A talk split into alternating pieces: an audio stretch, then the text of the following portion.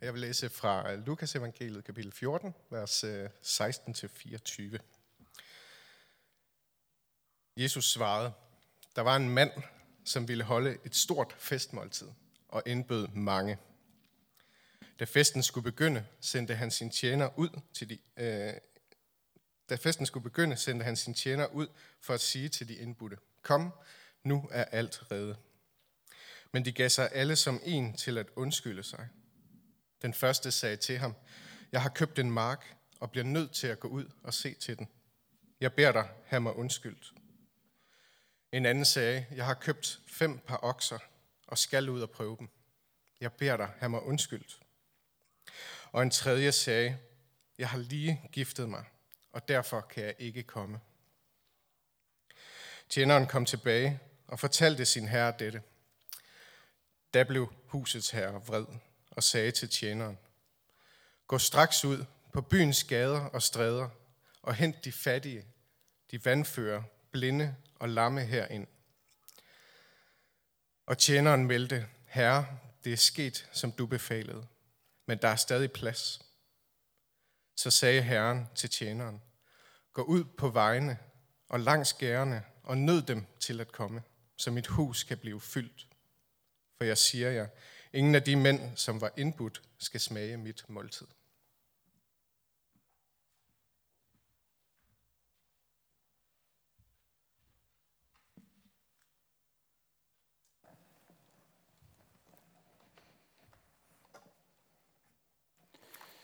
Tak, Jakob, som læste her for os. Han er også manden bag den video, vi så før. Han var så venlig at sige til mig, næste gang, Jesper, så husk at trække maven ind. Efter den var publiceret.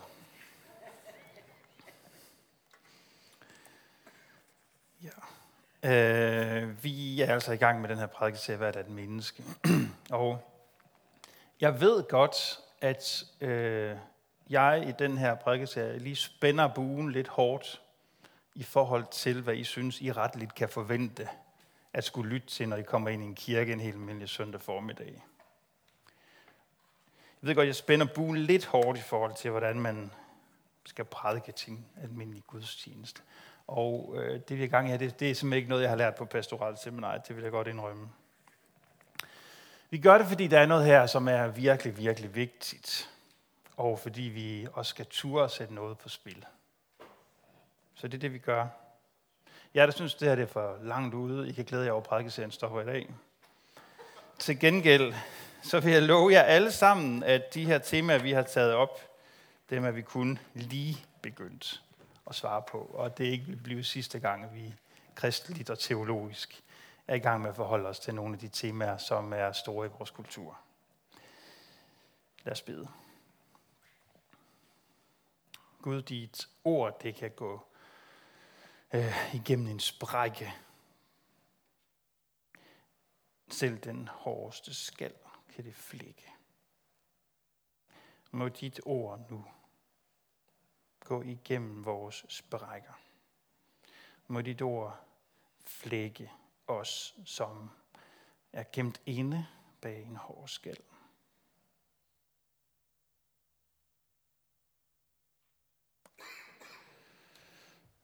Amen.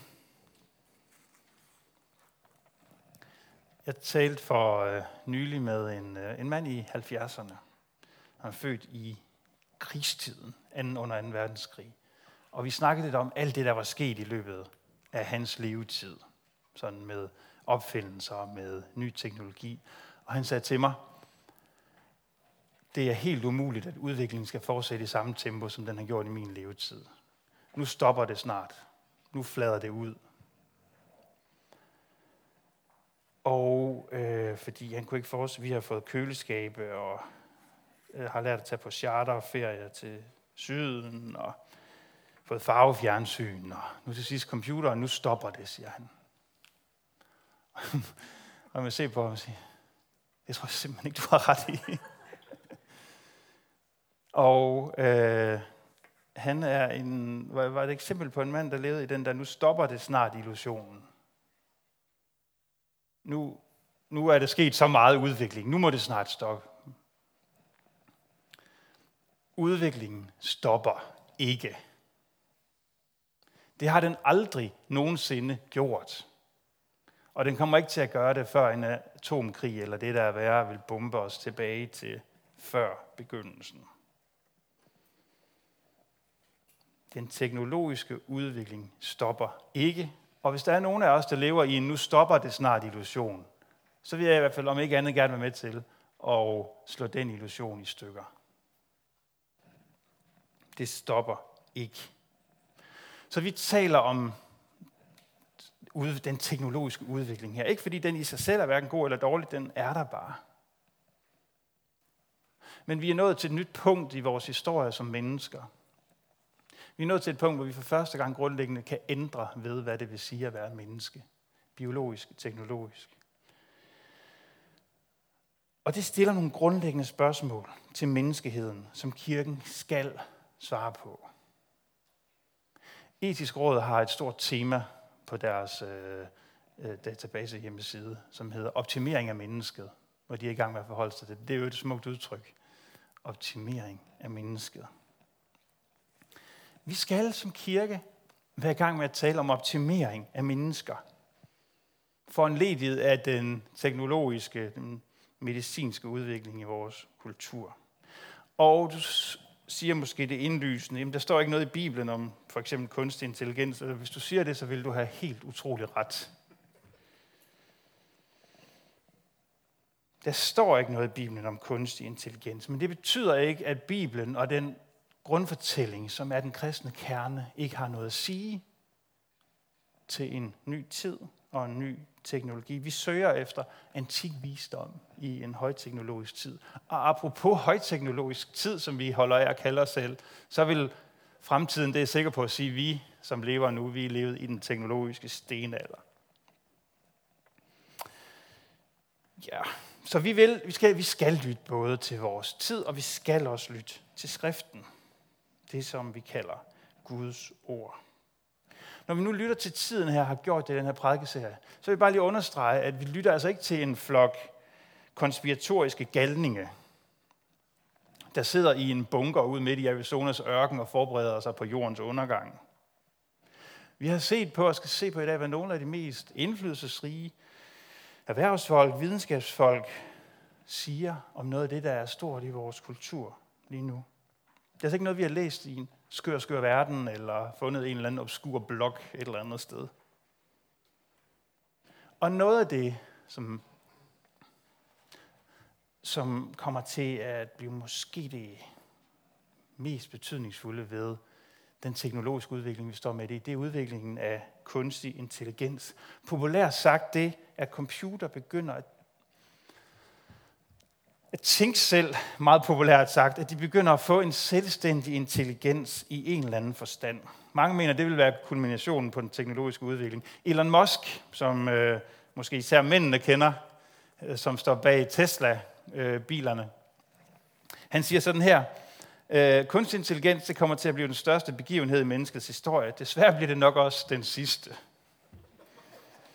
Elon Musk han er nu i gang med at sende mennesker ud i rummet, og øh, er også i gang med at investere i kunstig intelligens firmaer. Han sagde i et interview lige her for nylig her i foråret, at kunstig intelligens i sin nuværende form er langt mere avanceret, end folk de ved. Og hastigheden, hvormed fremskridt og udvikling foregår, er langt, langt større end ret mange aner. Der er forskellige stemmer. Man har jo, der er jo alle mulige holdninger til det her. Nogle synes, det er fantastisk. Hvad kan der ikke ske? Hvad kan vi ikke gøre med de superkræfter, der kommer til at blive til rådighed? Og nogen tænker, hjælp, stop det tog, jeg vil gerne af her. Stephen Hawking, som er øh, en, måske den førende videnskabsmand inden for teoretisk fysik, han er blandt andet kendt for at have, jeg ved ikke, om man skal sige opdaget eller beskrevet øh, sorte huller i universet. Han siger, øh, jeg er ikke bange for sorte huller, siger han. Men med A I, altså Artificial Intelligence, øh, kunstig intelligens, det, det er noget helt andet. Det kan blive enten det bedste, der nogensinde er sket for menneskeheden, eller også bliver det det værste, der nogensinde er sket for menneskeheden. Bill Gates, den Bill Gates, han siger, først så kommer I til at miste jeres job. And then it gets scary. Han siger, jeg forstår ikke, at der er nogen, som ikke bekymrer sig over det her. Elon Musk, Tesla-skaberen, var en af dem, som for et par år siden, i to tusind og fjorten, virkelig begyndte at bekymre sig om det her. Han begyndte at investere i nogle firmaer, som udviklede med, arbejdede med udvikling af kunstig intelligens, for at finde ud af, hvad foregår der sådan på indersiden af de her firmaer. Og han begyndte at advare mod det, der sker. Han, der var en udvikling engang her, som han gerne ville prøve at stoppe. Og efter et par år, så indså han, ligesom alle andre, der i al historisk tid har prøvet at stoppe udviklingen, må sige, det kan ikke lade sig gøre. Og så nu siger han i stedet for, if you can't beat them, join them. Og han siger, at den eneste fremtid for mennesket, det er, at vi begynder at gå i forbindelse med, øh, med, med, med teknologi, med computere. Elon Musk siger, at kunstig intelligens, det er faktisk den største trussel for menneskeheden, som vi kender den. Og hvis mennesker stadigvæk skal være i en eller anden form for kontrol over udviklingen her på jorden, så bliver vi nødt til at sammenblande os med computere. Elektroniske kredsløb tænker en million gange hurtigere end biokemiske kredsløb, som er dem, vi har i vores hjerner. Han siger, at vi har simpelthen brug for mere processorkraft. Han har investeret i kunstig intelligensfirmaer, som er i gang med både at demokratisere udviklingen af kunstig intelligens, altså gøre den tilgængelig for flere, og firmaer, som er i gang med at forbinde den menneskelige hjerne med computer, altså sætte ekstra processorkraft, tankekraft ind i vores hjerner. Han siger selv, der går nok fire til fem år, så ser vi de første eksempler på det her. Nu er Elon Musk også notorisk kendt for at have meget, meget skarpe deadlines, som hans egen firma ikke kan overholde. Men alligevel. Han siger, at vi skal bruge kunstig intelligens til gavn for menneskeheden. Nogle taler om, hvordan computere og elektronik, der skal stå for de selvkørende biler, som snart kommer til at køre i vores gader, hvordan de skal trænes. Og jeg synes, det er for en ikke-elektronikmand som mig, at det er meget sjovt, at det er det ord, man nu begynder at bruge. Nu programmerer man ikke computerprogrammer, nu træner man dem. Nogle bruger opdrage. Vi skal opdrage de her computersystemer til hensynsfuld kørsel. Og alle os, der har erfaringen med en eller anden form for opdragelse af børn, vi ved, hvor galt det kan gå. Man taler om, at for eksempel skal øh, selvkørende biler øh, belønne hensynsfuld opførsel og, st- og sanktionere straffe. Dårlig opførsel i en bil. Hvis du for eksempel smider, der var en, der gav eksemplet, det kan være, at du smider papir ud af vinduet på din bil. Så skal din bil stoppe. Og give en eller anden form for sanktion for den opførsel, fordi det vil vi ikke have.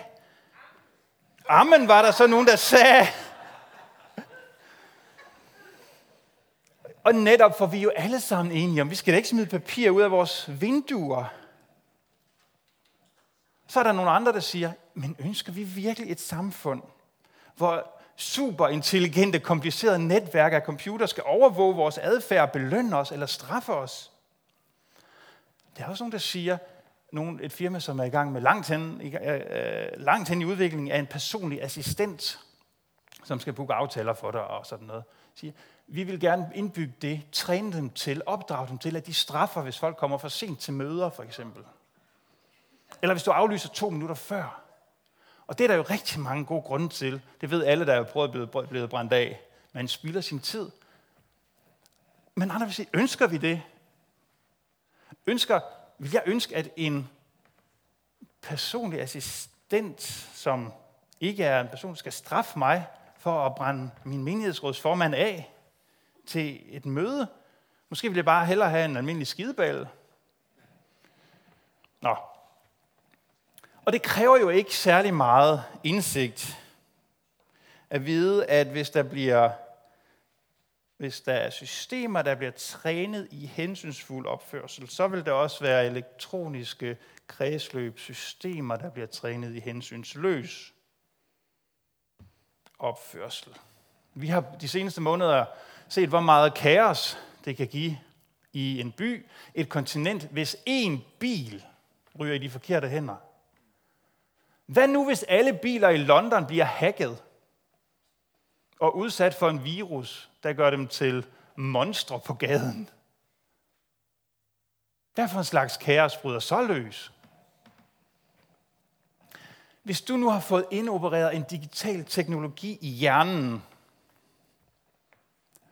så kan den også hackes og misbruges. Måske er en intelligens, der har adgang til samtlige mikrofoner og kameraer i hele verden, og dem er der immervæk ved at være en del af.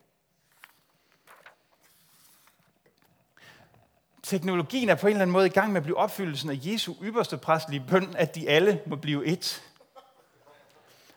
Det er så utrolig langsomt at skulle uploade minder og informationer med sine fingre, eller bare ved at tale til den der Siri-maskine i, sin tele- i, i en telefon. Hvad så nu, hvis du bare kan gøre det med tankens kraft? Upload dine minder i skyen. Og du kan sige, det vil jeg i hvert fald ikke, men faktum er, I har stort set alle sammen deponeret ophavsretten til jeres minder allerede nu hos Facebook.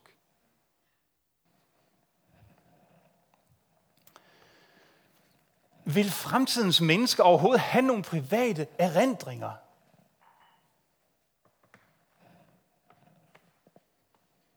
Der var en, der sagde til mig en dag efter en af de her prædikener, det der med at sige, hvad der er et menneske, det er jo let nok. Vi er jo gudskabninger.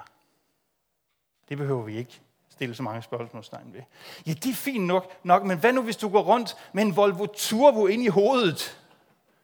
Hvis skabning er du så? Hvis du deler bevidsthed med et ukendt antal millioner, milliarder mennesker, hvis skabning er du så?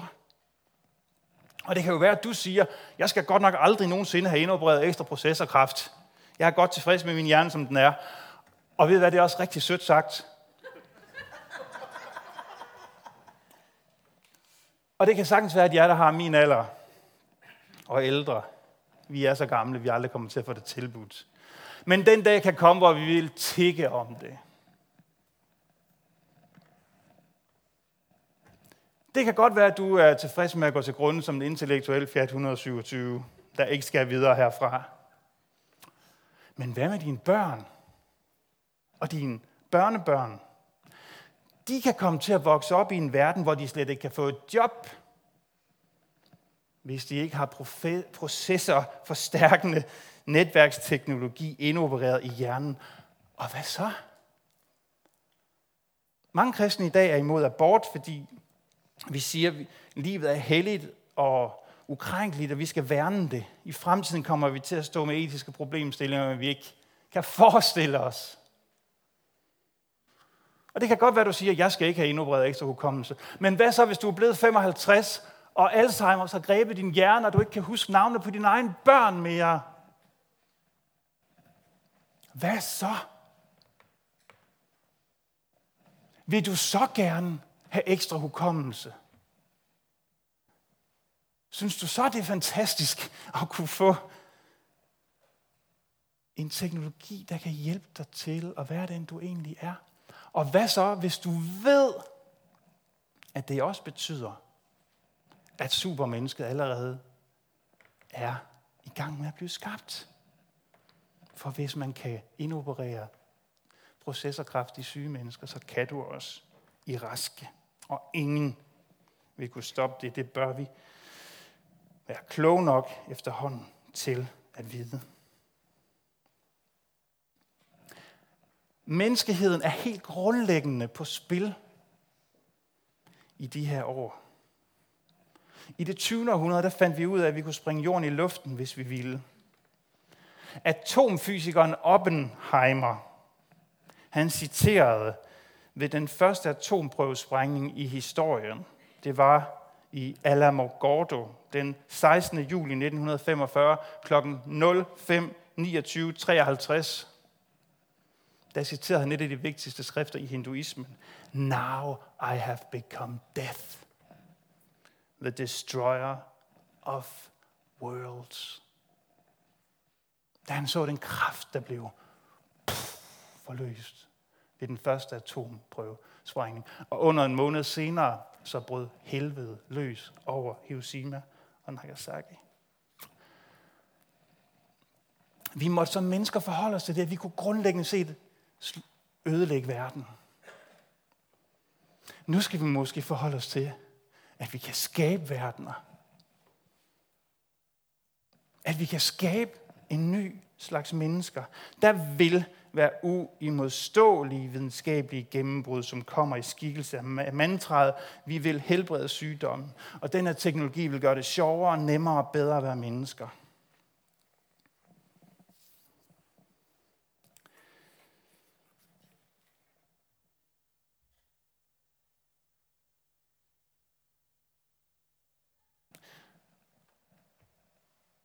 Men der kommer altid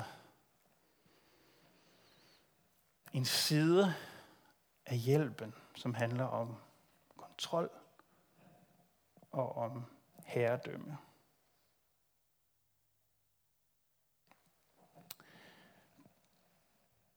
De fleste af jer er på Facebook eller har været på Google. Og vi kan synes, det er sødt nok at få målrettede reklamer til os. Der var en sjov historie om en gruppe kvinder, der begyndte at få reklamer for ventetøj, før de selv vidste, de var gravide. Men Facebooks algoritmer havde sporet, de havde en adfærd, så de nok var det. Så de så reklamer i deres nyhedsfeed for ventetøj, før de selv vidste, de var gravide. Men, og det er jo, det er jo, det er jo bare bekvemt i virkeligheden. Men der er vel ikke nogen af os, der er så naive, at vi tror, at det eneste firmaer nu og i fremtiden vil bruge alle de registrerede data, de har om os til. Det er til at sende os ugens tilbud. Så naive må ingen mennesker være. Forskere siger, at man i de her superkomplekse, neurale intelligenssystemer ser en rettethed. Altså, vi har ikke at gøre med neutrale systemer. Der er en rettethed i de her systemer. De bevæger sig i en retning, og vi, man kan ikke helt lige forklare, hvorfor de gør det. Og det er derfor, man er i gang med at opdrage dem, træne dem. Det betyder ikke, at der lige pludselig er et eller andet spøgelse inde i computeren. Men det betyder, at det er så super komplekst, hvad der er i gang. Der er algoritmer. Undskyld, hvis jeg strammer den, men der er algoritmer, der er styresystemer, som har så stor indflydelse på, hvem vi bliver, hvad vi ser på nettet, hvordan vores adfærd er, forbrugsmønstre er, som vi slet ikke er klar over. Nå, i salme otte i Bibelen, der står der om mennesket, du har gjort det kun lidt ringere om Gud, men det var jo ikke nok for os. Det blev et stort nej tak herfra. Vi ville ikke være ringere end Gud. Hvorfor skulle vi være det? En af verdens mest kendte ateister, Sam Harris, som ikke er kendt for at promovere tanken om Gud, han siger, vi er i gang med at skabe en Gud i de kunstige intelligenssystemer, vi bygger op. Og han siger, en af de ting, som bekymrer mig mest ved udviklingen af kunstig intelligens på det her tidspunkt, det er, at det ser ud som om, at ingen mennesker er i stand til at give en passende følelsesmæssig respons på de farer, som ligger forude. Andre vil sige, der ligger så fantastiske muligheder forude. Vi skal som menighed, som kirke, som kristne have en respons på den udvikling, som foregår omkring os. Hvad vi gør med det her, det kan blive det vigtigste, vi kommer til at gøre i vores levetid. Jeg savner kristne mennesker. Jeg savner kirker, som går ind i den her debat om menneskehedens fremtid. I en tid, hvor mennesket vil blive mere og mere teknologisk, og hvor teknologien vil blive mere og mere menneskelig.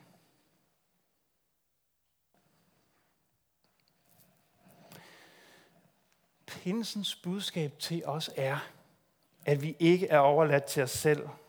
At Gud har sendt sin hellige ånd til jorden. At der er en ægte intelligens og en ægte kærlighed bag verden. En intelligens og en kærlighed, som har blæst sin livsånde i os, og som stadig gør os. Og i den tekst, vi har læst sammen i dag, der bliver der sagt noget utroligt vigtigt om det at være menneske. Mennesket er inviteret af Gud. Vi er inviteret af Gud. Jesus fortæller den her lignelse om manden, der går ud og inviterer til det store festmåltid. Gud er den, der inviterer. Og vi er dem, der er inviteret. Vi er inviteret af Gud. Hvad siger det om mennesket, at Gud ønsker at invitere os til hans fest?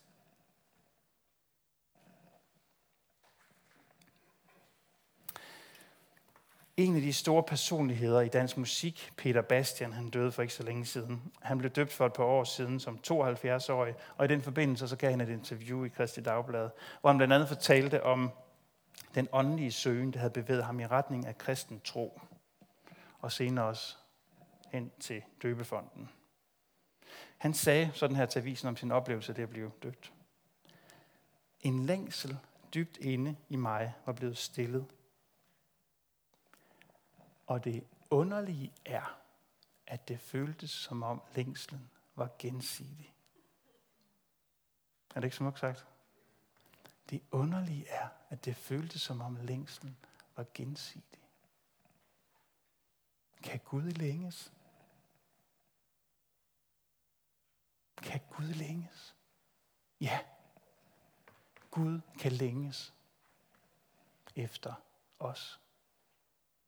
Og Peter Bastian fortæller, at der, i det øjeblik, ved døbefonden, der mødtes de to, mennesket med sin længsel og Gud med sin længsel. Vi er inviteret med ved Guds bord. Fejlen ved computer, det er jo, at de ikke spiser.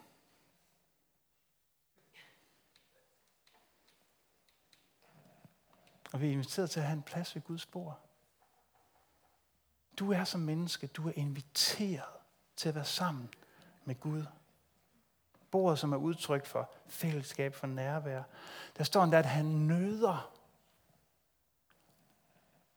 Ham, der skulle gå ud og invitere, han skulle nøde folk til at komme. Der er stadig plads. Jeg var i Sønderjylland for nogle måneder siden, og der hørte jeg nogen fortælle om et besøg ved en, og så blev der spurgt, hvordan var nødningen der? Altså, hvad siger du? Og så gik det op for mig, at man i Sønderjylland, i hvert fald nogle steder, når man, har været, når man ligesom skal vurdere, hvordan var det at være gæst i et hjem, så spørger man, hvordan var nødningen? Altså, blev du nødet nok til at tage ekstra? Og skal du ikke have noget mere kage? Og, og sådan. Øh, nogle af jer kender det måske med rædsel for jeres bedsteforældre. Der står og propper citronmåner ned i halsen på jer i en misforstået kærlighedserklæring. Hvordan var nødningen? Hvordan var nødningen ved Guds bord? Den var stor. Gud, han nøder os, han kalder os, han inviterer os til at skulle være sammen med ham, fordi han længes efter os. Det er på samme tid en meget opmuntrende og en meget foruroligende historie. Den er utrolig opmuntrende, fordi der er en fest i gang, og du er inviteret. Og den er utrolig foruroligende, fordi så mange mennesker tilsyneladende vælger at sige nej tak til den invitation. Og så er vi tilbage ved, at vi er et menneske, som står med utrolig store muligheder og utrolige faldgrupper. Vi har en sprække til himlen, vi har en afgrund til helvede lige inde i os.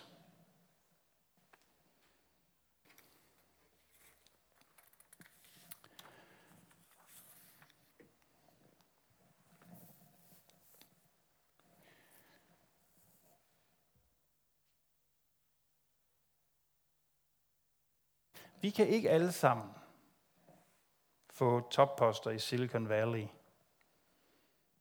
og være med til at skabe computerbranchens fremtid. Men vi kan alle sammen kæmpe for menneskets værdi og værdighed i vores liv og i vores verden.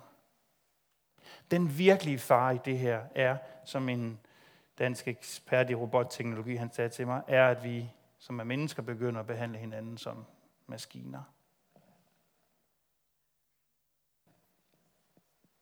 Vi ser det jo allerede. Det er jo efterhånden en banalisering at læse artikler om, hvordan vi giver mere opmærksomhed og nærvær til vores skærme, end til de mennesker, der sidder lige ved siden af os.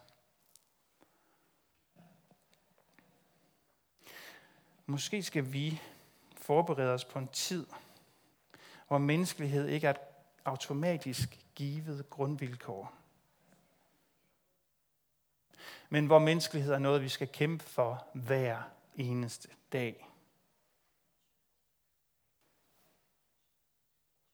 Og må det forme vores valg i, som de valg, som vi står overfor, at menneskeoptimering og livsoptimering ikke er det sandeste mål og den højeste autoritet, men at kærlighed er det. At vi tror, at Gud er den almægtige og barmhjertige fra evighed og til evighed. At Jesus, han er den, der kom for at vise os, både hvem Gud er, men også hvem mennesket er. At Jesus ikke, da han var i gang med at vise os, hvem Gud og mennesket er, ikke identificerede sig med et utopisk supermenneske. Ikke identificerede sig med det superoptimerede menneske. Men at han identificerede sig med de svage, de syge, de nedbrudte, de nedbøjede.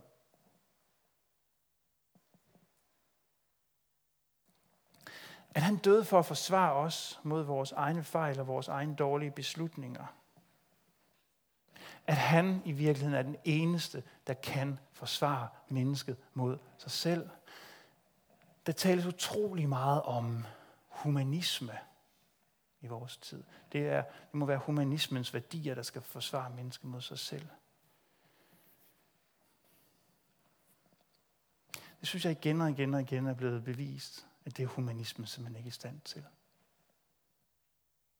Humanismen, som er en ideologi, der sætter menneskets selv i centrum, har igen og igen og igen krænket mennesket selv.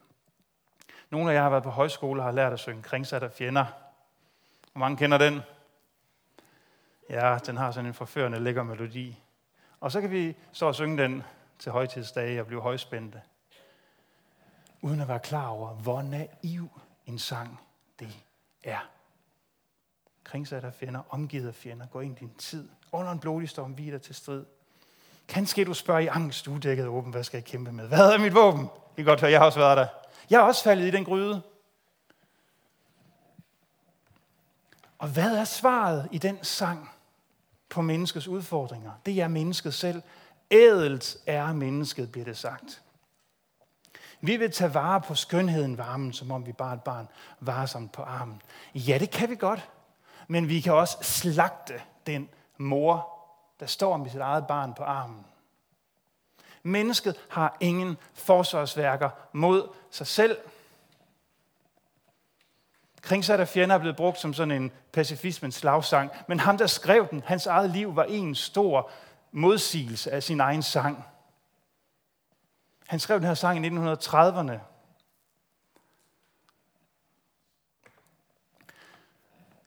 Få år senere så døde han, mens han sad som bombeflyver, udsendt af Storbritannien til et civilt gengældelsesangreb over Berlin. Pacifismens slagsangs store fader dementerede med sit eget liv sin egen sang. Mennesket har ikke noget forsvarsværk over for sig selv. Nogle af jer kender historien om Babelstårnet, som er en af de ældste historier, der er i Bibelen. Som er en historie, hvordan mennesket finder sammen med et sprog, en ånd, for at bygge et kæmpe tårn med opbydelsen af alt, hvad den tids teknologi kunne byde på. Mursten, tegl, asfalt. Man bygger et tårn, der når helt op til himlen, fordi man skal skabe sig et navn. Og Gud, han stiger ned, og han spreder mennesket. Fordi, siger han, når de slår sig sammen på den måde, når de slår sig sammen på den måde i menneskeheden med en, et sprog, et formål, så er ingenting i det, de sætter sig for, vil være umuligt for dem. Siger Gud det, fordi han ønsker at stoppe menneskelig udfoldelse? Siger han det, fordi han ønsker at sige, føler han sig truet? Føler Gud sig truet af mennesket? Er det derfor, han siger, vi stopper dem her, så de ikke kan gøre alt det, de gerne vil? Nej. Historien om Babelstårnet og Gud, der stiger ned og forvirrer menneskets sprog, så de ikke kan lykkes i deres bestræbelser, er, at Gud ønsker at drage omsorg for mennesket. Og Gud har igennem hele historien været den, der har draget omsorg for mennesket. Det har han også i dag. Og Jesus er jo det enestående, øh, den enestående begivenhed, hvor Gud har så meget omsorg for mennesket. Og for alle de ting, vi kan påføre os selv. Og uanset om vi er højteknologiske eller lavteknologiske, om vi synes, kunstig intelligens skal redde verden, eller om det er vejen ud af et sidespor, vi ikke ønsker at komme ud på, så siger kristendommen til os, at mennesket har ikke noget forsvarsværk mod sig selv. Men det giver Kristus os på korset. Han har dækket et bord for os. Vi er ikke bare velkommen ved det bord, vi er ventet ved det bord. Han vil frelse og nyskabe os, og en dag så skal vi se, hvad det vil sige, at vi alle sammen får lov at blive ét i ham. Amen.